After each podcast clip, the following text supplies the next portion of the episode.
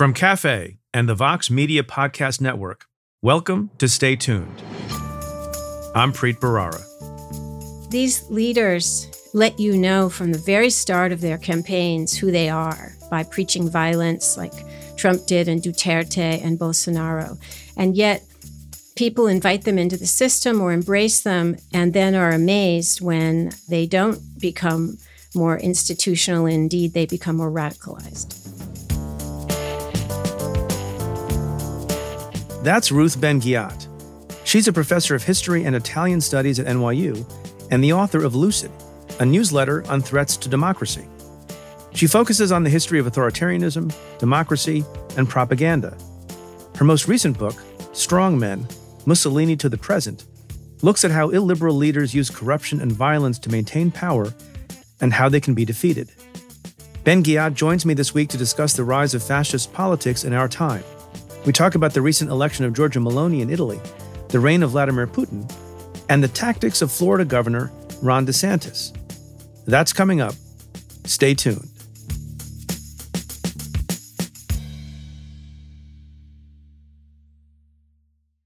Support for this podcast comes from Washington Wise, an original podcast from Charles Schwab. Decisions made in Washington affect your portfolio and your money every day. But what policy changes should investors be watching? Washington Wise is an original podcast for investors from Charles Schwab. The show unpacks the stories making news in Washington and how they may affect your finances and investments. Listen today at schwab.com slash washingtonwise. That's schwab.com slash washingtonwise. Now let's get to your questions. This question comes in a tweet from Kelly, who asks I've seen folks speculating that the Federalist Society is drafting large portions of Judge Cannon's opinions. Is that allowed? It feels akin to an ex parte communication if DOJ doesn't have access, e.g., as an amicus brief. But Federalist Society isn't a party, so maybe it's okay?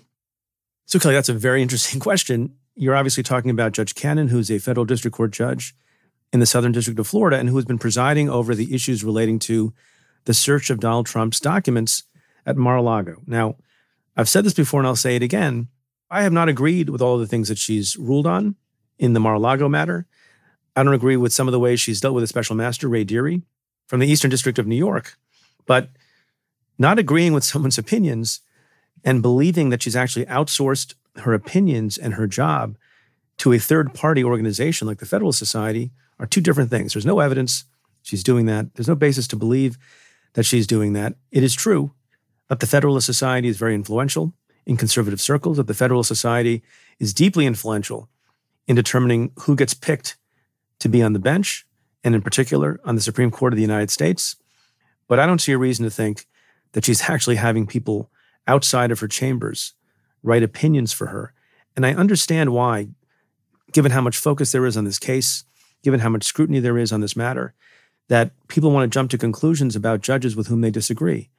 But I'll tell you from my personal experience, as I said last week, there are lots of judges in lots of cases with whom I and others disagree from time to time. But I think it's too quick to jump to conclusions that are outlandish, like the ones that are being suggested to you.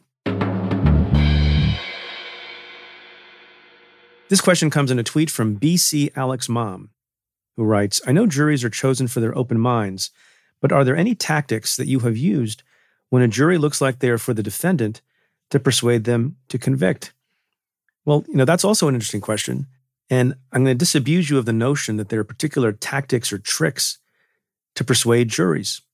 Back in the Southern District of New York, and maybe in other districts as well, there was kind of an admonition to the jury that prosecutors often made in opening statements. We would tell the jury to do three things. One, pay attention to the evidence as it came in. Two, follow the instructions of the judge about the law as given. And three, use your common sense. And often it was the case that this appeal to common sense, not so much to the law, not so much to the instructions of the judge, but, but plain, simple common sense, we would tell them not to leave that at the door. And so if there's anything, I don't call it a tactic, if there's any approach to trying to persuade a jury that someone should be convicted of a crime, if you believe in your heart and in your mind, and based on your research and your investigation, that the person is guilty beyond a reasonable doubt. That's to appeal to jurors' common sense, because often it'll be the case that defense lawyers, which is their job to do, to get an acquittal, to change the subject or distract from the evidence, you train them back on the evidence and their common sense. And that's the best approach that I know. This question comes in a tweet from Twitter user Anderson Jotavia, who asks, How are you? Well, thanks. Thanks for asking. You know, I feel different things at different times. What I'm feeling right now, the way I'm feeling right now, I think is best encapsulated in what I think was the best answer to that question that I've heard in a long time. And it comes from one of my favorite movies, the 1997 film Grosse Pointe Blank, starring John Cusack. And his character, Martin Q. Blank, by the way, is a professional assassin. And that might not be your bag, but it's a fun movie, in my view. At some point in the film, he's talking with his therapist, played by the brilliant Alan Arkin. And the John Cusack character says, I'm feeling uneasy, man. And that, I guess, in recent times explains how I feel. I don't feel terrible. I don't feel utterly pessimistic, but I'm uneasy. I'm uneasy about what's going to happen with the country. I'm uneasy about what's going to happen in Ukraine. I'm uneasy about what's going to happen with our political system. I have hope, but I also have some pessimism. And the combination of all that, in answer to your question, how are you? I'm feeling uneasy, man. This question comes in an email from Dean, who writes Hi, Preet. In your interview with Representative Raskin, he mentioned the possibility of a multimedia presentation of the January 6th report. If you were to pick a celebrity to present or narrate this presentation, who would you pick and why? Well, you know, I have a pick in mind, and I'm going to start a rumor right here, which I don't feel bad about. Recently, you might have heard that the great actor with an unsurpassed, beautiful, deep voice, James Earl Jones, has retired from the business of voicing Darth Vader in the Star Wars movies. So, A, he would be my pick. B, it's obvious why. And C, I'm going to hope and believe for the time being that the reason he's retired from voicing Darth Vader is he's gearing up to do the voice for the January 6th report. But in all seriousness, I, I don't know that it matters who does any narration, if it needs to be a celebrity, if it needs to be somebody with particular standing in the world. I just think that they need to do a clear job at presenting the evidence, presenting visual evidence combined with documentary evidence, combined with testimonial evidence in the way that they've been doing so far. And I trust them to do a good job because they have been up to this point.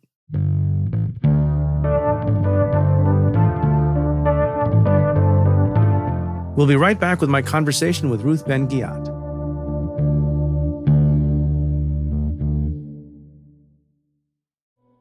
Support for the show comes from Washington Wise, an original podcast from Charles Schwab. Decisions made in Washington affect your portfolio every day. But what policy changes should investors be watching? Washington Wise, an original podcast for investors from Charles Schwab, tracks the stories making news right now and breaks them down for the average investor.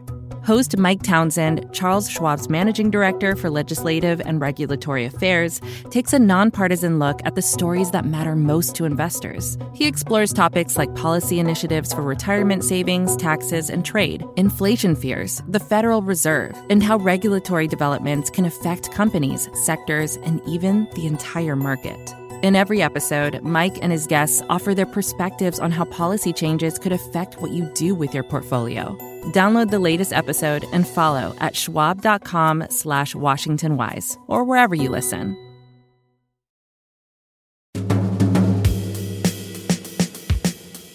On September 25th, the far-right politician Giorgia Meloni was elected Italy's first female prime minister. Meloni's Brothers of Italy party evolved from the remnants of Mussolini's fascist party, and its victory is a concern to many around the world.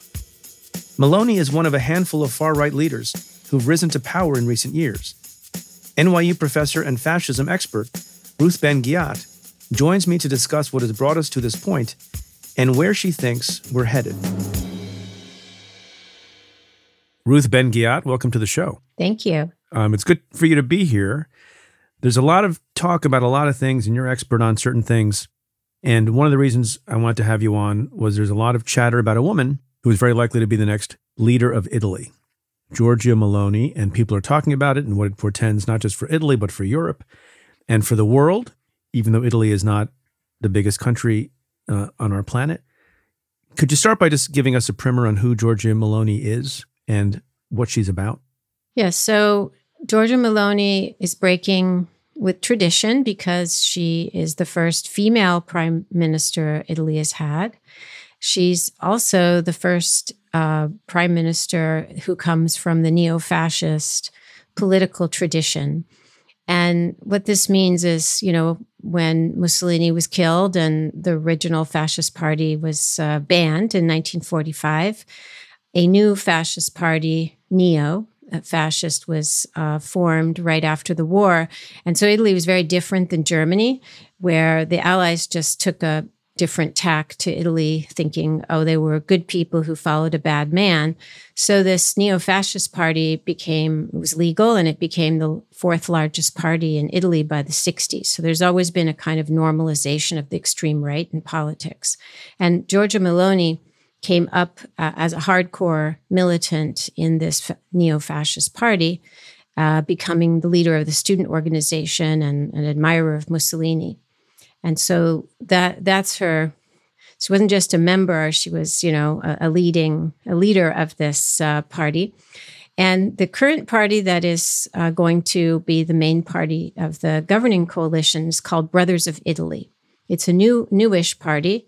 It was founded in 2012 by Meloni and, and others.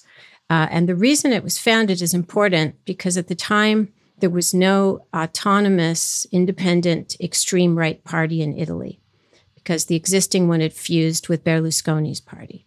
So her her political career, both in this new party, has been dedicated to kind of preserving the heritage of fascism into the 21st century. But Giorgia Meloni and her party do not embrace the term fascism or neo fascism, am I right? That's correct. Um, she's describing herself uh, as a conservative. And she includes in this uh, descriptor uh, Orban's Hungary, the newly radicalized GOP in our country. She sees, she talks very matter of factly about, you know, being on the same page as the GOP. And she was an admirer of Putin uh, until just, you know, a few years ago or even later. And so it's hard to know what conservative really means. Uh, she's rabidly anti immigrant. She's said that there shouldn't be any new mosques built in Italy. Um, so her positions have a whiff of the extreme right about them, even though she calls herself conservative. So I'm, con- I'm confused and wondering about this. Does she see herself as a return in some way to Mussolini or as something very, very different is she trying to fool people in your mind by not embracing the fascist or neo fascist label? Or is it just more palatable, given the local politics of that country, not to use those terms or embrace those terms? It's a little of all those things because, in fact, um, historic fascism, which was a one party state, you know, a true dictatorship, no opposition permitted, outside of North Korea or China, which are the communist tradition, you, you don't have that as much anymore. Today, we have uh, on the extreme right, we have what are called electoral autocracies, where you come to power through elections, you maintain elections, and then you, as Viktor Orban has done, you kind of game the system over time so that it results uh, in the gives you the results you need. And the GOP is is on this path with all its election denial. So it wouldn't be a return to fascism per se. It's more a sense of um, the ideals of extreme nationalism, anti leftist, um, anti immigrant xenophobia, conspiracy theories. Uh, she's a big uh, believer of great replacement theory, the idea that uh, non white uh, births are uh, increasing, and that poses a threat to white Christian civilization. So it's not a literal return to fascism anyway, but those ideals, and the more you know about fascism, basically, as I do, I've studied fascism, the original fascism for years, the more you recognize that inheritance in what she says today. When someone with fascistic, if I can use that adjective, fascistic tendencies or rooted in fascism comes to power in a country, generally speaking, do people tend to underreact or overreact? Um, they often underreact. And I wrote my book, Strong Men, which is case studies starting with Mussolini and Hitler, going up to uh, Orban and Trump and Putin. There are these patterns that emerge. And one is that often conservative elites have uh, acted to bring these kind of insurgent figures uh, who often come from outside of politics um, into the system, thinking that they can use them, uh, thinking they will kind of do their bidding. Uh, and they will then become normal and they will become calm when they become head of state. And in the case of Trump, the word used was the pivot, that Trump's going to pivot to being a normal politician. And I was like, no, he's not. He's not. He is who he says he is. He is that I can stand on Fifth Avenue and shoot someone. Uh, so these these leaders let you know from the very start of their campaigns who they are by preaching violence, like Trump did and Duterte and Bolsonaro, and yet people invite them into the system or embrace them, and then are amazed when they don't become more institutional. Indeed, they become more radicalized. And so, why is that? Is that just general wishful thinking on the part of the public, naivete? Even though we now have, you know, a century of scholarship, including lots of your scholarship, showing these patterns. Why, why do we persist in underreacting? It's a really interesting question. Um, it depends who it is. For if we're really talking about the public, it's very upsetting to see your country as a country that could embrace extremism, authoritarianism. And so over and over, it, so it's not just America that says it can't happen here. the Germans thought, oh, well, it can't happen here because we're, we're the most cultured people on earth. In fact, Germany, when Hitler took over, it wasn't just high culture. They had the most advanced um, you know, graphic design culture, advertising culture, engineering science. They were like way in the avant garde. And so they too thought that it couldn't happen here. And even, you know, Italian fascism, Mussolini got power really fast. But Italian Jews thought, well, he's not going to go after us because he's not Hitler. So it's a little bit of denial, a little bit of wishful thinking because it's very difficult to see your country as being able, it's scary as going down that path. It also means that you might have to do something, right. you might have to get involved. You can't take your rights for granted anymore. And America is going, has been going through this since the Trump years. So, does the rising strongman who comes into power in a country understand that the mass of people will not believe what they say, and will engage in wishful thinking and head in the sand behavior and allow them to slip into power, while the core, the base, will understand that they mean what they say. Uh, and that subset of the population who wants a strong man gets the right message and the other folks miss the message. Is that all intentional or does that just happen? It's a little of both. Um, one of the questions I get most commonly is Is there a master plan? Right. Good question. uh, is or for example is trump reading a manual because uh, there's a reason that i was able to predict pretty much everything he did including i didn't know what form it would take that he wouldn't leave office because i studied all these other guys. Yeah you wrote the manual. Thanks very much. Yeah and the thing about them is that which takes people by surprise is that they are they truly are uh, they have similar personalities and it was very disturbing to realize that Trump has a very similar personality to the people in the past. And they are opportunists, they are transactional beings. And so they will ally with anyone and they will say anything to anyone to get what they need. And that means saying one thing to one group and you know another thing the opposite to the next group it also means it's very interesting and trump is the latest example they end up with these very eclectic, strange seeming constituencies where you have gangsters and priests. Uh, in Trump, you had Orthodox Jews and also neo Nazis, housewives. And this is because they are all things to all people. And the major principle of, of the strongmen is that they will be whatever the, the culture needs them to be in that moment. Are they acting according to a manual and a plan? Or more likely, and what it seems to be sometimes, there are certain people who just know how to improvise and yes. and react by instinct that matches a pattern of the people who go before them. And should that give us comfort or should that cause us to be even more queasy? So it is, it's a meeting of personality and circumstance. And there are certain patterns that you could say prepare a society to embrace people like a, a, Trump or a Mussolini. And one of them is that when a society has had a huge amount of social progress, um, it could be gender uh, emancipation, it could be racial equity, um, workers' rights. That kind of sets the stage for a reaction. And in fact, Mussolini, back in the 1920s, he called fascism a revolution of reaction because it shakes everything up, creates new constituencies, new alliances, uh, upends norms, legalizes lawlessness, but it's a return to the way things were before. And so they watch what each other is doing when they're having this process. So Hitler was watching Mussolini. You know, Trump admires what Orban does and what Xi does in China.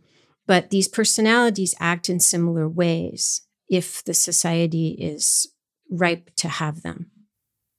You know, in Italy, it's interesting, as you point out, Italy has, you know, a history and a past of fascism. And in your book, you begin with Mussolini. Does it matter that, as I understand it, Italy never really had a reckoning or truth and reconciliation like Germany had? Would you be more surprised about the rise of fascism in Germany in the near future? It, it I mean, there there is all over the world. There is uh, rising, you know, hate groups, and there's been a spike in Germany as well. But because of denazification and being the the motor of the Holocaust and Nazism being so central, there were it was just a very different situation in Germany uh, where you know everything was banned and there was a very strict legal order, and they didn't follow that in Italy, as we said before. Uh, the neo-fascist party was perfectly legal, and the other the other thing is Italy's been a kind of laboratory for right-wing politics, um, and it really it gets marginalized in coverage of authoritarianism. Hitler, for very, there are good reasons that Hitler's always the center. But first, you know, Mussolini invented fascism, and Hitler worshiped Mussolini. He had a bust of Mussolini all through the 20s on his desk, and other Nazis were ridiculing him because he was just obsessed with Mussolini, who was so successful. Whereas he, you know, his putsch didn't work, he got put in jail, no one wanted to buy his book. So Mussolini he wrote the template for actually how authoritarianism works today. And then you had Berlusconi in the 1990s, uh, who brought the neo fascists into government for the first time in Europe since 1945 and normalized uh, fascism so that uh, it became neo fascism became just a governing ideology. And now we have Meloni, who is the first woman and uh, who's the first prime minister from this tradition. So Italy has been very, very important in breaking taboos and establishing new parameters. Um, and I think it should be more central in our considerations. So people understand someone like Meloni comes to power not with anything like a majority of support. How much support do you need in a country with a political system like that to come to power? Well, the party is what was wildly successful and it's grown hugely. And, you know, the governing, it got like over 20, 25% of the vote. Right. So 25% and, is still a fraction. It's a slice. Just like Donald Trump's base, unwavering base in America is only something like 30%. Yes. So Italy, you know, Italy is a, uh, is a system of coalition government. And so uh, many people are saying, that we don't have to worry so much about Meloni because it's so easy to make a government fall in Italy. And, and that's true. I believe, though, whenever there's an experiment in extremism, in, in a kind of rabid minoritarian ideologies and practices that come to the head of state, that become normalized as the head of as the practices of the head of state, it stays in the system, even if the government doesn't last very long. And that rabid core of even if it's a minority, it obtains validation. Just think about what happened with Trump, where he came in and he provided a big tent for all kinds of extremists, not just the neo Nazis, he said are very fine people, all kinds of malcontents and and people who he called them the forgotten, but also all the extremists who'd been waiting for someone to give them momentum and validate them. And in fact, he tells them he loves them, not only on January 6th, but he made them feel like they were part of something and they were understood.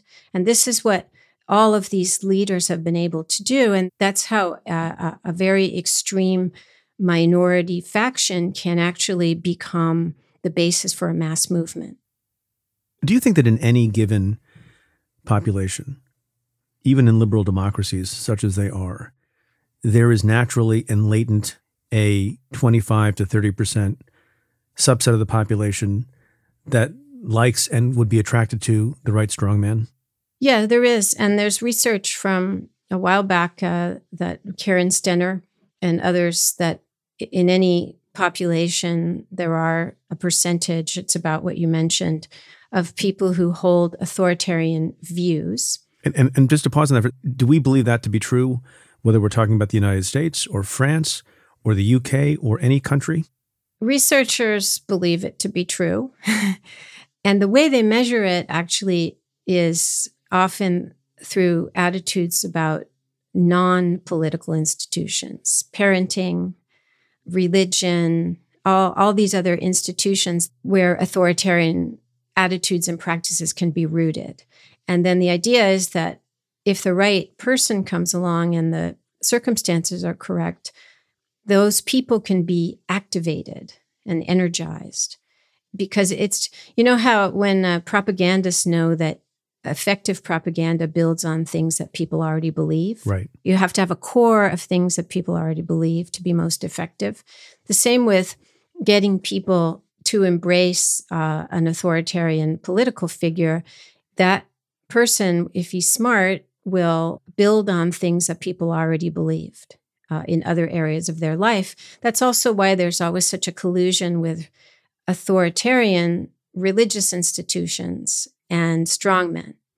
So, you know, you have evangelical Christians and Orthodox Jews, kind of fundamentalist faiths rather than progressive faith traditions. Those are the people who go for strongmen. Yeah. So if we begin, even in liberal democracies and societies, with a base of 25 to 30% of people who can be activated in this way, that means there's a lot less room for error on the part of the rest of folks in organizing a government and appealing to people and setting up policies that don't activate that subset. So is the trick over time to reduce the subset that's open to strong men, or is the trick to keep the other 70% or you know whatever the other opposition would be, keep them united and undivided?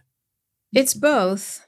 It's both. Um, the second is perhaps uh, more more realistic, and Democrats in general have not been uh, as effective in unifying and allying. Now, our country is very unusual because we have this bipartisan system. But I watch every time there's an election now with a strongman figure and they they do well. I watch to see, I think about what went wrong. and, you know, either the opposition didn't unite, which is what happened in Italy. They don't have effective messaging. They don't have the same emotional appeal as these populists. Or they, in, in Hungary in the spring, Orban was reelected and the opposition had this big coalition. And so there were high hopes. They all banded together. But what they actually did is they included a far right party. They, they moved themselves to the right, hoping to siphon off Orban's uh, voters. Instead, they were beaten because, and Orban got even more votes because they did not, in moving to the right, they did not um, come up with an authentic progressive alternative. So, allying, being a real alternative with real values and emotional appeal is one of the ways that you you can make the circumstances such that when these figures come on the scene the opposition will be ready. We'll be right back with more of my conversation with Ruth Ben-Ghiat after this.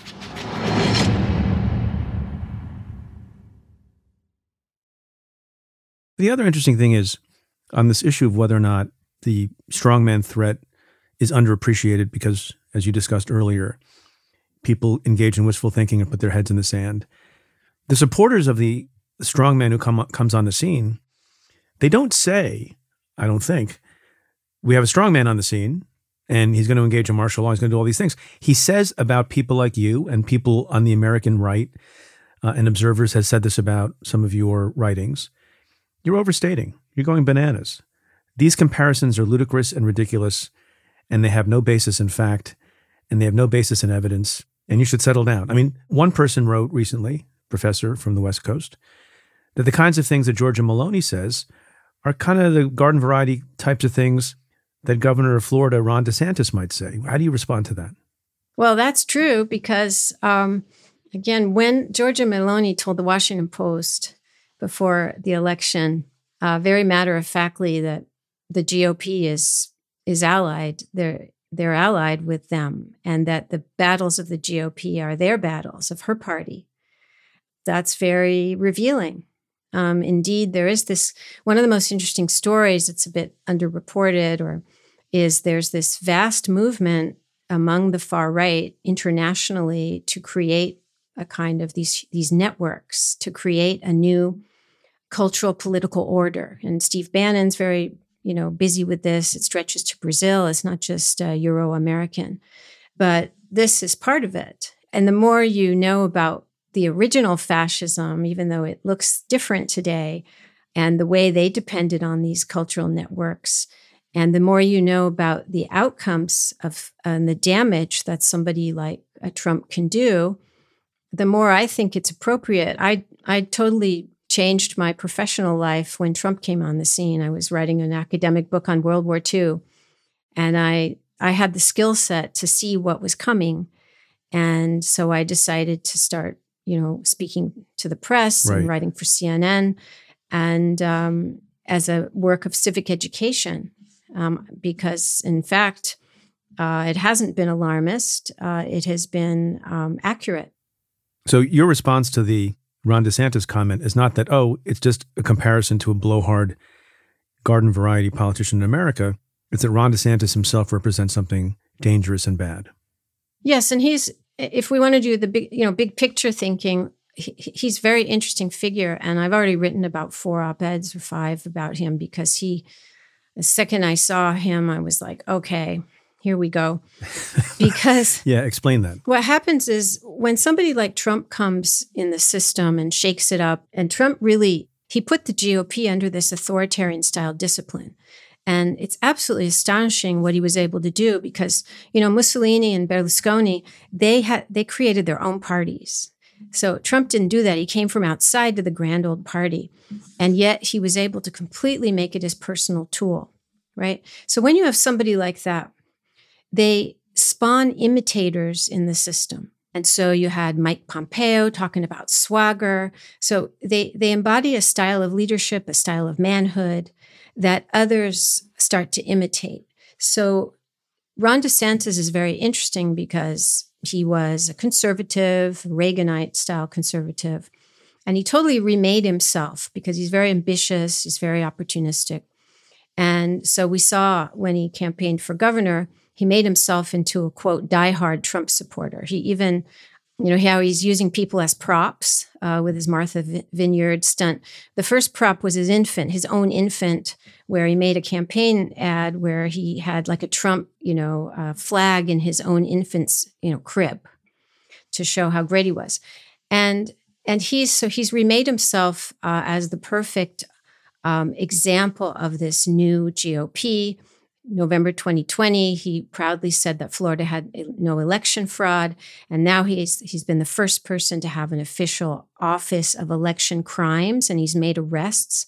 So he's he's on the cusp, but he's he's even um, absorbed Trump's um, body, you know, language, his gestures when he speaks. So I look at him as an example of these mini Trumps, these clones, who who come out of the system when someone like Trump has come. And you had this with they used to be called mini Hitlers, mini mini Mussolinis. Uh, there's mini Orbans, and that's just one of these systemic things that happens when you have a strongman.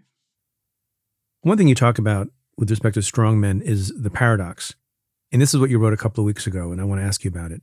Quote A paradox of strongman rule is that the more power and money they accumulate, the more paranoid, insecure, and grasping they become. Behind the apparent strength of the autocrat is the fear of losing control and the prospect of a time when they will not be all powerful, end quote. Tell me a little bit more about that. Yeah. I think I wrote that in regard to Putin, um, or but it's about late autocracy. The structure of governance that, that these kinds of rulers set up, they all have these inner circles or inner sanctums, and they only want flatterers and family members because they can keep their secrets and be corrupt together, and people who won't tell them anything they don't want to hear. And Trump did a version of this. So it was very interesting to see how this inner circle, inner sanctum, which all autocrats have, was replicated in a still functioning democracy under Trump.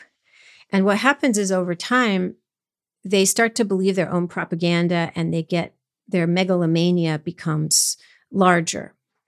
And the more they have, the more they want, the more control. And they have a mania of possession. They have to possess minds and hearts and bodies. And they don't, we've seen this with the, the FBI uh, search of Mar a Lago and the whole saga of the classified documents. Strong men do not see any um, separation between public and private. They Everything is pro- theirs. Yeah, a proprietary vision of governance. At its peak, you get kleptocracy. So Putin has the biggest kleptocracy since Gaddafi. And Gaddafi, for example, it's been very difficult for victims of his corruption to get their money back because his personal funds were fused with the Libyan state funds, all those billions. And so so this is a it's a fundamental Trump was a fundamentally different kind of president than anyone we had before of either party. So of course he had highly sensitive classified documents in a box with family photos and golf balls. of course he did. That makes I wrote I have a, a newsletter called Lucid. I write about this stuff and I wrote an essay on this exact thing because it totally bears out how these guys behave. And that's why they use in a full dictatorship, you know, they would use their secret police to uh, find sex partners for themselves. You know, there's this everything must serve the leader and everything is his. But this is the dangerous part. And in fact, you're right. The quote about the paradox of strongman rule was from something you wrote recently about Putin. And then you quote Margaret Macmillan, who observed about Putin this is a guy who already had it all down to the gold toilet seats in his absurd palace in Crimea, when then, as you write, he made his reckless move on Ukraine. Is the arc of the strongman, because of this psychology and this paradox, does it always result in a huge blunder that costs lots of lives? It often does. And it's been so interesting with uh, this tragic war in Ukraine. It has, it's like seeing a page of this playbook of the late autocrat come to life. And in fact, when Biden and Putin had their um, summit in June 2021, I looked at Putin sitting there and he was put on an equal footing uh, in that beautiful library in Geneva. And he was sitting there apparently placid. And I got a really bad feeling, actually, really bad feeling. And Biden's goal for this summit was to make basically make Putin more reasonable and have a more predictable relationship, he said, more stable relationship. And that night, I wrote an essay for my newsletter and I said, well, this could cause Putin to become more reckless and less stable. because he he had it all and I, I do believe that they get to a point because they're paranoid and this paradox we talked about before where the prospect of decline now whether putin you know there have been rumors that he's been ill so illness can set it off but just the prospect that they, the idea they're at their peak and that it's going to be downhill. And in fact, he's had to, his popularity was going down. He's had to arrest more and more people. And, you know, look what, look what he's had to do, escalating his repression of Navalny. And so they get into this uh, state where they want to make, they think about their legacy and they want to make a grand gesture. And political scientists even have a term. It's called gambling for resurrection, where you go for broke, but you do it in a way that is ill considered because of what I mentioned before. You've, by then, you've excised from your life any critics, anyone who's really going to tell you what the story is. So Putin started this war, we know now, without, you know, gaming it out and sanctions with his economic advisors. He didn't consult his military. It's like exactly what Mussolini started to do.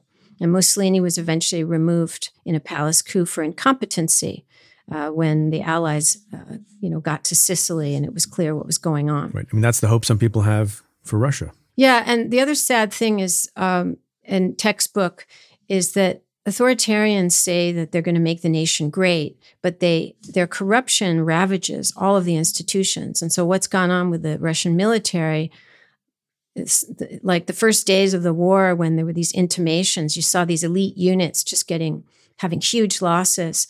I thought immediately that this was the toll of corruption, and it's like been like a paper tiger. And so, what what this war has revealed is the total bankruptcy of autocracy how this mighty Russian military was actually eaten from within by corruption and by propaganda, institutionalized lying. So commanders are not, you know, telling the truth. You don't tell any bad news. It's, it's, uh, it's the pathology of autocracy come to life. You know, some people have said that almost everything Trump has done has come straight from the authoritarian playbook. This is from The Guardian. Every dictator, for example, has built on the accomplishments of his predecessors. What predecessors does Donald Trump have in America? Any? I mean, they're they're as as a as a ruling figure, you know, he far eclipses anything that Nixon did. But I truly see him as somebody who doesn't as a as a leadership model doesn't have much precedent in America versus the robust tradition of American fascism and extremism, right? The grassroots, or the tradition, the increasing um, extremism of the GOP, which then had the Tea Party phase and all of that. But that's why he leans on other autocrats, actually sitting autocrats. That's why when he met with Viktor Orban in 2019, he said it was like a revelation. And he said, It's like we're twins. He found his soul, right. his kindred spirit. And the love letters with Kim Jong un. All of it, all of it. Mm-hmm.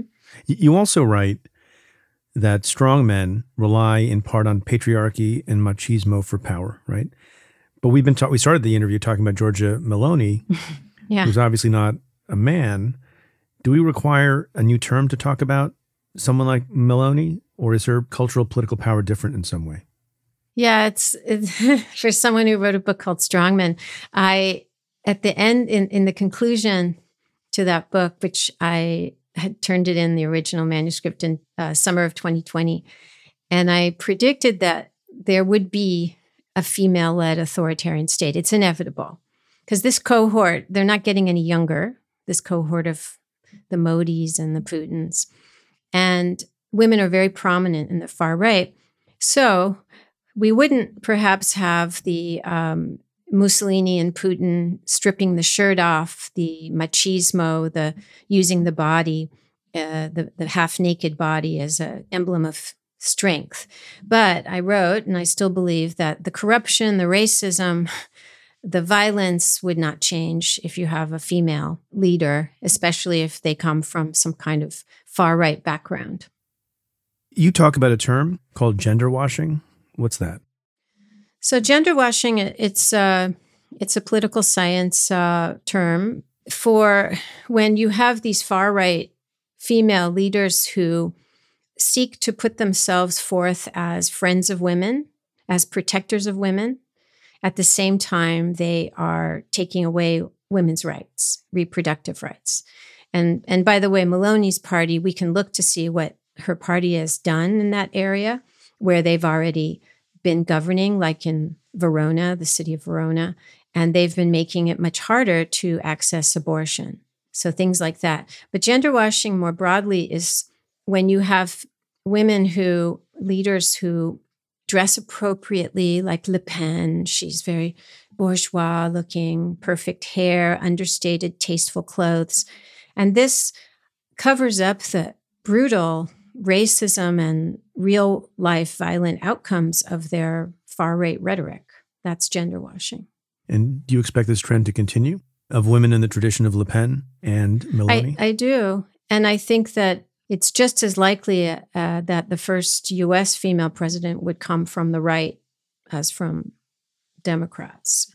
We clearly we were not ready for Hillary Clinton in some ways, um, but the the right because of this stance on women, which is now you know we're going to protect the family, uh, and the family has to be a man and a woman. So Meloni, to keep with that example, she's against uh, adoption by same-sex couples, and this is very compelling and like Orban's Hungary, they've had a lot of social assistance to women who stay home, or they've paid grandparents to take care of, you know, hopefully growing white families.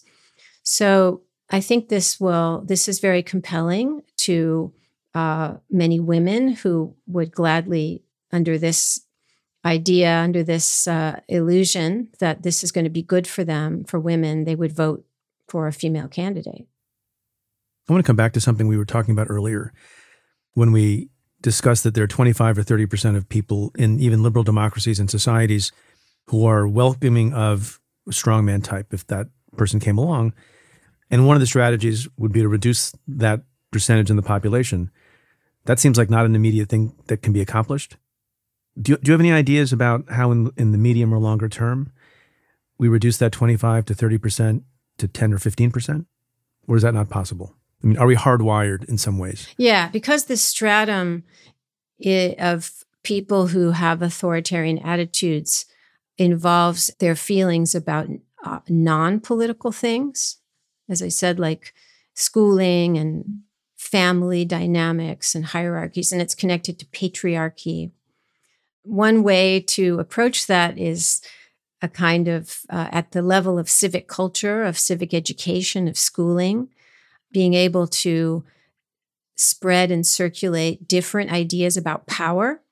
At, at, root, this is also about power. Should power be collaborative or should it be authoritarian with hierarchies, um, top down? And we see this it's in corporations. It's there are many nodes of this network of a certain way of thinking about power that is authoritarian. There are a lot of little duces in corporations. Right. Right. A lot of personality cults. And so I conclude in the book that we, until we get away from this fetishization, this fetish of a certain kind of brute male power as equating it with strength, um, including national strength, we're going to keep replicating this authoritarianism in society. Yeah, I wonder if my question is a little bit like, you know, the difference between saying that one of our strategies is to eliminate poverty, which I think you can aspire to, but you're never going to eliminate the bottom 1%, right? Because mm-hmm. even if everyone gets richer, just as a matter of mathematics, 1% of the people at the bottom will remain 1% of the people at the bottom, even if you're all millionaires. Mm-hmm. And, and I wonder if that's the dynamic we have going on with, you know, a segment of the population being open to strong men. Yes, somewhat. The other thing that we can do is educate people in terms of disinformation to recognize disinformation by and this would be ideally done in at the level of in schools that's a very tough thing right now because Ameri- under GOP influence schools are acting in the opposite direction to ban any discussion of inequality and all kinds of subjects of racism and you know LGBTQ education.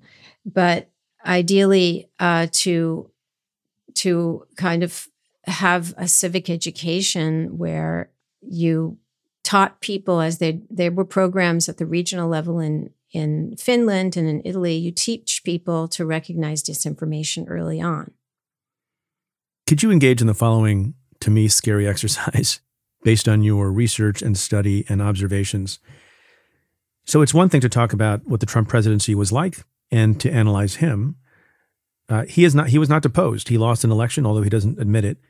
He could very well come back to power in 2024? And I've asked this question of other guests, but nobody who has your particular perspective and, and academic expertise. What does Trump 2 look like through the lens of his being a strong man? Someone like Trump is motivated by vengeance, by self protection, and indeed, um, Trump plus uh, Berlusconi plus Putin all ran for office initially while they were under investigation. And you know this very well. And so governance becomes about self preservation. So we could expect any kind of investigation, including January 6th, to be immediately shut down. We could expect an acceleration. There would be speed is important in autocracies. And Trump did a huge amount that's not fully acknowledged to purge the civil service in many sectors while he was there. But um, this would, there would be a kind of, and, and people have talked about this, a plan to have a mass purge of democratic uh, and rule of law abiding civil servants. You have to capture the civil service in order to have an autocracy. I mean, the Republicans have already done a lot of the groundwork. Uh, the electoral system, the civil service, local politics.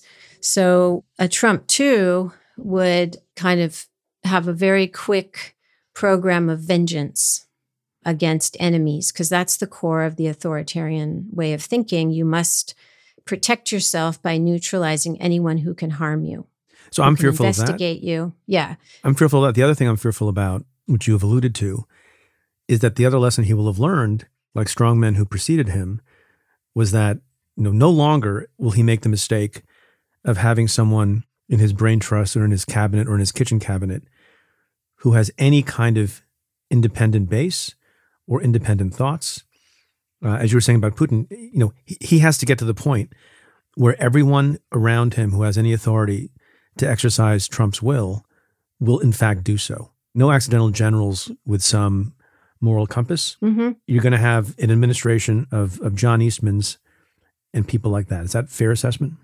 Yes, absolutely. And one uh, area I watch carefully because a third of my book is about um, coups. Who knew it was going to be so relevant to America? But so I've studied at length uh, the um, civilian military relationships, what happens to them, and, and more broadly, security forces, law enforcement. So um, I, I would worry. So, you know, General Milley, who was a bulwark against many uh, bad things that could have happened. Um, there would be, you know, nobody like Milley could be there in Trump 2.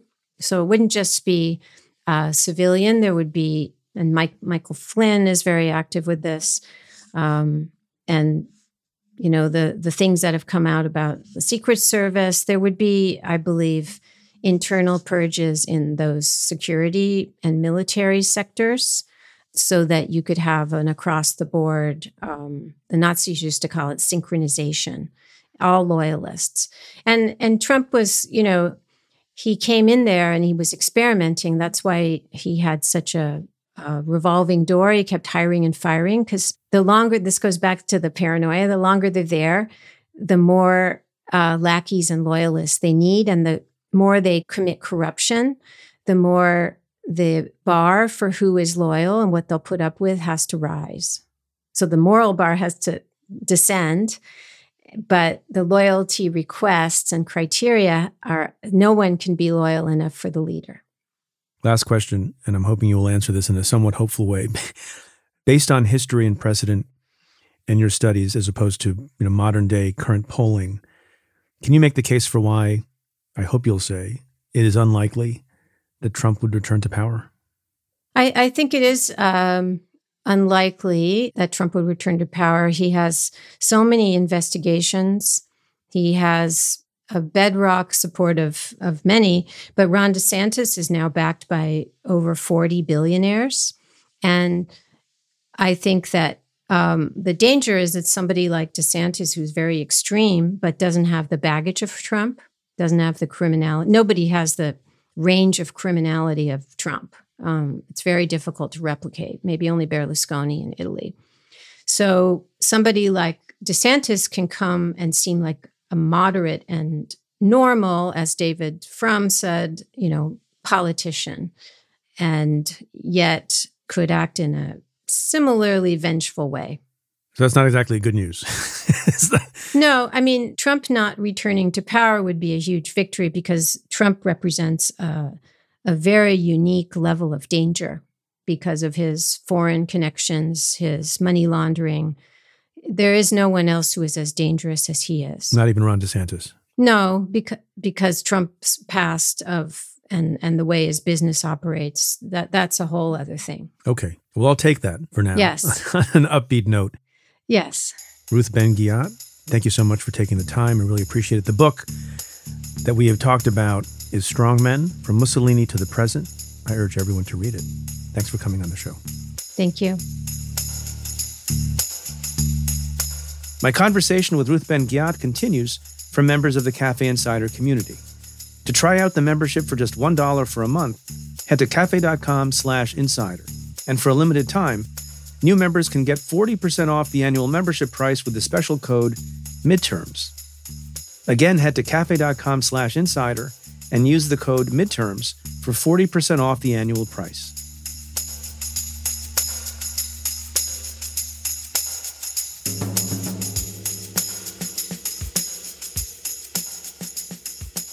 As we end the show this week, I just want to acknowledge how hard it can be to maintain optimism these days.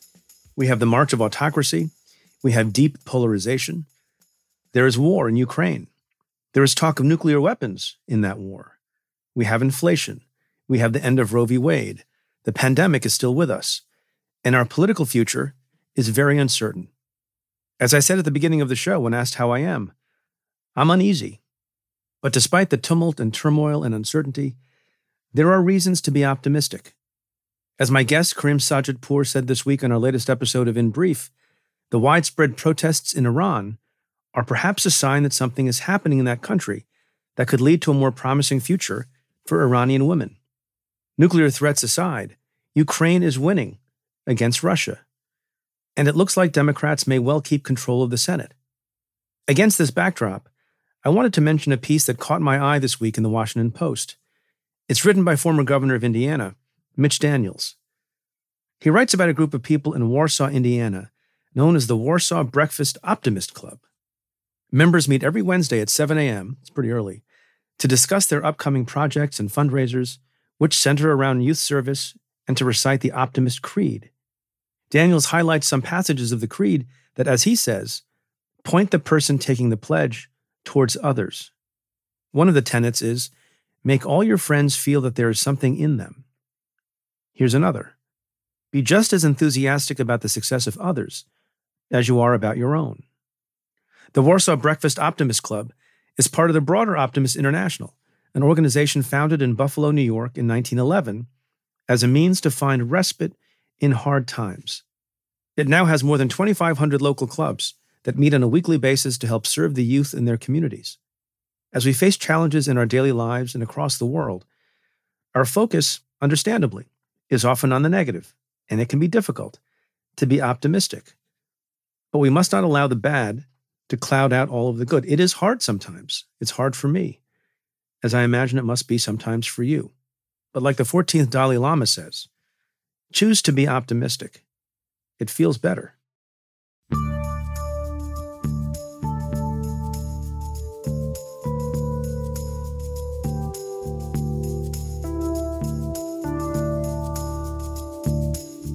Well, that's it for this episode of Stay Tuned. Thanks again to my guest, Ruth Ben-Ghiat.